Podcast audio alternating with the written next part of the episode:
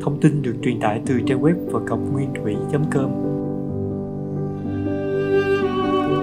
Hiểu đúng về tháng 7 âm lịch Tháng 7 âm lịch là thời điểm giao thời giữa mùa hạ và mùa thu. Xét theo lý âm dương ngũ hành, mùa hạ tượng hỏa cục, mùa thu tượng kim cục. Đây là hai hành tương khắc, xung đối với nhau, cho nên tương tác âm dương ngũ hành tạo nên biến động thiên địa nhân mạnh sẽ xảy ra ở tháng 7 âm lịch, gây nên mưa, nắng, gió bão thường xuyên, khiến cho tâm lý con người, động vật, thực vật vì vậy mà cũng bị xáo trộn, thay đổi thất thường kéo theo. Điểm lại những cột mốc lịch sử, chúng ta thấy được sự tương đồng trong khoảng thời gian những cuộc chiến tranh đẫm máu, thường rơi vào thời điểm tháng 7, tháng 8 âm lịch là nhiều nhất. Điển hình như Alexander Đại Đế tàn sát châu Âu vào tháng 7 năm 356 trước công nguyên, Tào Tháo khởi động cuộc chiến xích bích vào tháng 7 âm lịch năm 208, Đại chiến thế giới thứ hai chết hàng chục triệu người vào tháng 7 âm lịch năm 1939.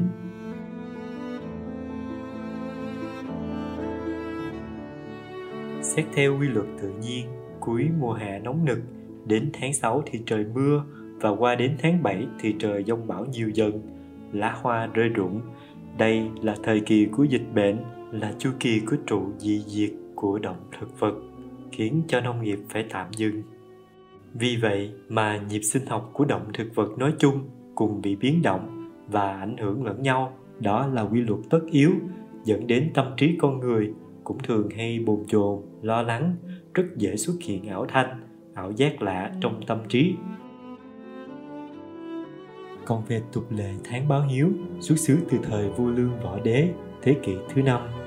Vua mơ thấy hoàng hậu nghi thị đã mất bị đọa vào ác giới.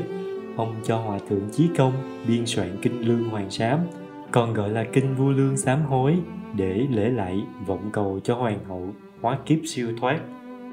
Ngoài ra ông còn lấy ngân sách quốc gia cho xây nhiều chùa tháp phát hành nhiều ngụy kinh được các nhà sư xua nịnh tôn tạo cho danh xưng Đại Bồ Tát Phật Hoàng thời đó. Nhưng phước đâu không thấy, chỉ thấy đại họa đến ngay lập tức. Đó là thần dân oán than, triều đình nổi loạn, rồi chính vua vì hầu cảnh bắt giam bỏ đói cho đến chết trong ngục. Do đó, nếu mê muội nô tâm, xá thân cầu vọng, lễ lạy, phụng trì sắc tướng, âm thanh pháp khí chiêu linh. Nếu cho rằng đám đông ám thị tự kỷ làm những điều trên là việc làm tạo công đức là báo hiếu cha mẹ tất nhiên sẽ bị những tà sư năng lượng kém thu nhiếp tâm linh của mình là lẽ đương nhiên. Lời tổ đạt ma dạy lễ lạy cầu vọng sắc tướng ắt bị ma thu nhiếp phí của nhọc công xây tháp đúc tượng thảy đều là pháp hữu vi của tà ma ngoại đạo. Nào biết đến nỗi khổ lớn của mai sau? Lời Phật dạy theo Kinh Pháp Cú đoạn 266 Không phải đi khất thực, hành nghi thức tôn giáo, nô tâm cầu vọng tướng mà gọi là tỳ kheo, bậc đích thực tỳ kheo, luôn sống theo giới luật. Chỉ mang bát đi khất thực làm nghi thức tôn giáo đâu phải là tỳ kheo sống theo giới luật mới thực sự là tỳ kheo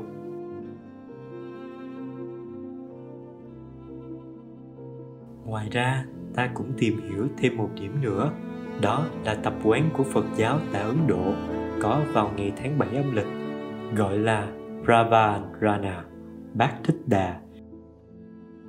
Ngày lễ này là các ni tăng phải sám hối với đại chúng những sai lầm, tự sám hối với nhau trong tăng đoàn.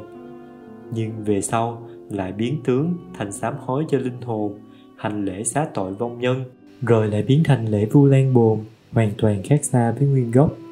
Lễ lạc này kết hợp với những nơi cảnh đẹp hữu tình, cùng thuyết giảng tâm lý học chiêu cảm, dựng tu, diễn kịch, kích hoạt bi ai về lòng hiếu thảo, lấy nước mắt tính chúng khiến họ cả tin đây là chánh pháp.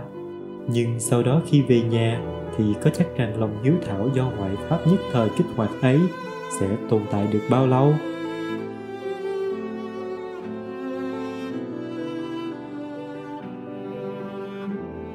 Ví như việc nhân quả thiện ác rõ ràng trong đời sống, không ai không hiểu. Cứ mỗi khi lòng thương cảm của con người được kích hoạt nhất thời, khi được xem kịch xem tuồng, thuyết giảng kích hoạt bi cảm. Nhưng rồi dần, theo thời gian đâu cũng lại vào đó đúng không? Điều này hoàn toàn khác với tâm thiện do tu học giác ngộ mà có. Bởi thế, trong kinh phúng tụng, phẩm năm, pháp thành tụ, đức phật liễu nghĩa rằng chỉ có giới và kiến mới giúp tâm chánh thiện thành tựu chính là vậy. Ánh sáng tri kiến khai ngộ sẽ giúp chúng ta luôn tỉnh táo nhận thức đúng sai. Không thể nào sai phạm đạo làm người đúng không?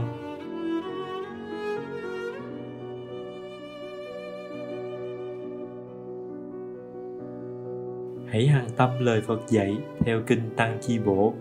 Này các Kalamat, các vị hoài nghi, hoang mang là phải, vì vấn đề ấy rất khả nghi, đừng để bị lôi cuốn bởi những lời thuật lại hay bởi truyền thuyết hay bởi những lời đồn đừng để dẫn dắt bởi những thẩm quyền kinh điển, hay bởi những lý luận suy diễn, hay bởi những bề ngoài đáng tin, hoặc bởi lạc thú tư duy về các quan điểm, hay bởi những gì có vẻ hữu lý, hay bởi ý nghĩ, đây là thầy ta, kể cả như lai. Nhưng khi nào các vị tự mình biết một điều gì là bất thiện, là sai, là xấu, thì hãy dứt bỏ. Và khi các vị tự mình biết một điều gì là thiện, là tốt là thật sự thì hãy chấp nhận đi theo